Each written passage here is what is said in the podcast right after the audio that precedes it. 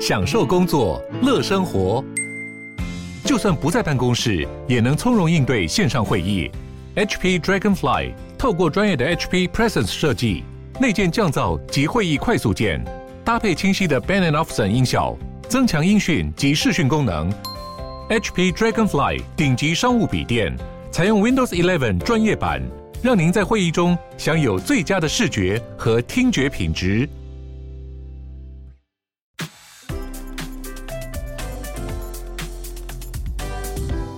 林鲨语，带你关注那些有流量却没声量的有趣资讯。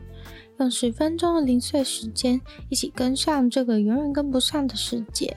北韩和南韩。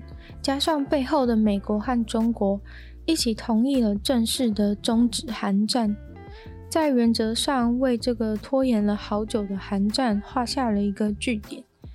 已经过了七十年，过程中也对两国的国民充满了痛苦和折磨。南韩总统文在寅宣布，在近几个月来两国又上升的紧张关系后，以停战作为关系冷却的象征。但真的只是原则上同意而已，因为当他们进一步的提出实质的停战措施，北韩却不愿意让步。原因则是因为美国对北韩的恶意。也就是如此，他们没能跟北韩做更多的协商。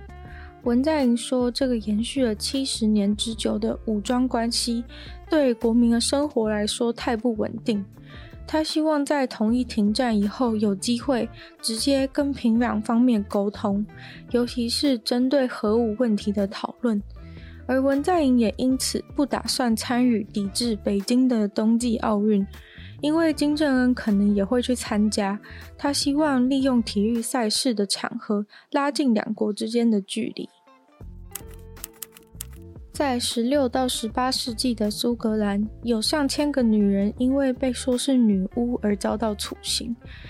当时的人控诉这些女巫诅咒国王的船只，把人变成小动物和鸟，还有跟恶魔一起跳舞。而在女巫法颁布后的三个世纪以后，这些其实只是普通女人的女巫们将得以昭雪。这些因女巫罪名受害的人们将获得赦免，还有道歉。目前，苏格兰初估有三千八百多个被判刑的女巫，其中有八十四趴都是女人，而当中三分之二的女巫都是被烧死的。苏格兰女巫这个组织努力了大约两年，终于在苏格兰的议会当中通过要还这些女巫的清白。关于女巫的冤案，美国早在二零零一年就已经向十七世纪塞勒姆女巫案的受害者道歉，而苏格兰神秘的女巫流行从一五六三年就开始了，而一七六三六年的时候宣布了女巫法，从此后就开始了苏格兰大猎巫时代，还有全国如火如荼的女巫审判。最早的猎巫是从苏格兰的詹姆士六世开始的。他相信女巫们暗算了丹麦的新娘，召唤出暴风雨，让他乘坐的船只沉没。后来又有人承认说，曾经为了让国王的船只沉没，所以在百般虐待之下见了恶魔，请他帮忙。然后是另一位，他承认说他看到了陷害国王阴谋的过程。有两百多个女人在万圣节的时候膜拜恶魔。后来还有一些很扯的，像是有一个人被控诉是女巫，是因为人家说她下咒语，害隔壁的邻居上吊自杀。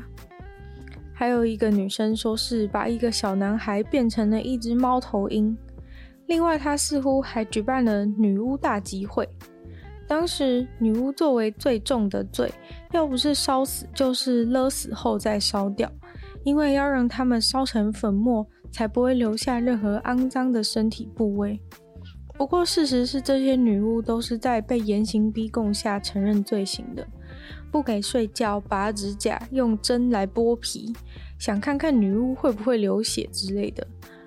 女巫的特征是扫把、大锅子。黑猫还有尖尖的黑色帽子，不过这其实是一个天大的误会。有这些特色的人都被认为是女巫，但是他们其实只是很穷的酿酒女人。他们用酒来代替污染的水源，所以锅子是用来酿酒的。黑猫是为了抓老鼠，避免吃掉做酒的原料。放在门口的扫把是为了让客人知道酒酿好了可以进来买。尖尖的帽子则是为了让他们在市场中容易被辨识。所以他们其实只是很穷又奇装异服，好像根本不是女巫。很多人去美国会特地跑去大峡谷观光，喜欢大峡谷的朋友，未来一定不能错过火星上面的大峡谷，因为科学家已经发现了火星有他们自己的大峡谷，而且这个大峡谷里面似乎是有水的。这是一个环绕火星飞行的火星微量气体任务卫星所观测到的。这个卫星是欧洲太空署和俄罗斯航太合作的任务，而他们发现了火星上的大峡谷真的超级大，是比美国大峡谷的峡谷还要长十倍、深五倍、宽二十倍的峡谷。水的部分则是位于峡谷表面的底部。火星上面大部分的水都位于两极的区域，而且水分大多是处于冰冻的状态。这次发现的大峡谷却位于火星赤道的南边一点点，而这个地方温度没有那么冷，不确定水是否是结冰的。这些观测其实也是得来不易。那个卫星一直在火星绕圈圈，从二零一八年的五月观测到二零二一年的二月。有了这种火星微量气体任务卫星，我们才有机会去观测地表下面一公尺的状况。不然以往都只看得到表面的泥土，没办法真正的了解火星。就是因为有了微量气体任务卫星，才有办法发现之前都侦测不到的水分。仪器先是发现了在巨大的峡谷里面有大量的氢，而水分子里面也有氢。经过判断后，就认定了里面有水。在这个区域有四十趴靠近地表表层的地方都有水。在火星上的这个区域，大概有一个荷兰那么大。要找到更多的氢，仪器会透过搜寻中子来找，计算有多少中子，就能够推测出到底哪里有水。因为中子会在高强度的能量粒子打到火星的时候被释放出来。而干燥的土会释放比湿润的土更多的中子。科学家很惊讶地发现，这么大量的水原本完全没有日期是这样。他们认为这跟地球上一些永远结冰的永冻区有点像，有可能是结冰，但也有可能是水分附着在土里的矿物质上而静止流动。虽然火星赤道附近的温度比较高，水结冰的话也是蛮奇怪的。但是科学家认为，一定有什么原因导致水能够这样子静止不动。下一步的火星任务希望可以直接降落在低纬度的地区。他们期待这次找到的水是不同于过往，更能够方便使用的。预计二零二三年，他们就会降落，寻找火星是否有生物曾经存在的证据。让小孩上牵绳，在日本似乎是一个争议性的问题。有的妈妈为了小孩的安全，让小孩上牵绳出去外面散步，却被路人投以异样的眼光，甚至上前质疑他的行为。但是在海外，其实很多家长都会对小孩使用牵绳，目的当然就是为了小孩的安全。但是很多日本人却觉得这是把小孩当成狗一样看待。根据教育学者的说法，一岁到四岁的小孩意外身亡，统计上大多是因为在路上暴冲到车道而被车撞死。所以他认为牵绳确实是能够对小孩的安全有保障。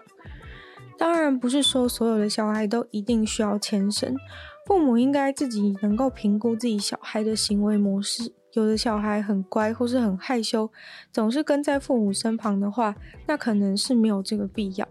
但是有的小孩就是横冲直撞，突然暴冲的时候，即使是原本牵着，也可能拉不动。专家说，在海外父母都自己判断，觉得对自己的小孩有用的话，就会使用牵绳。但是日本人却非要全部的人都使用，他们才敢用，还造成有使用的人莫大的心理压力，好像他们在虐待小孩似的。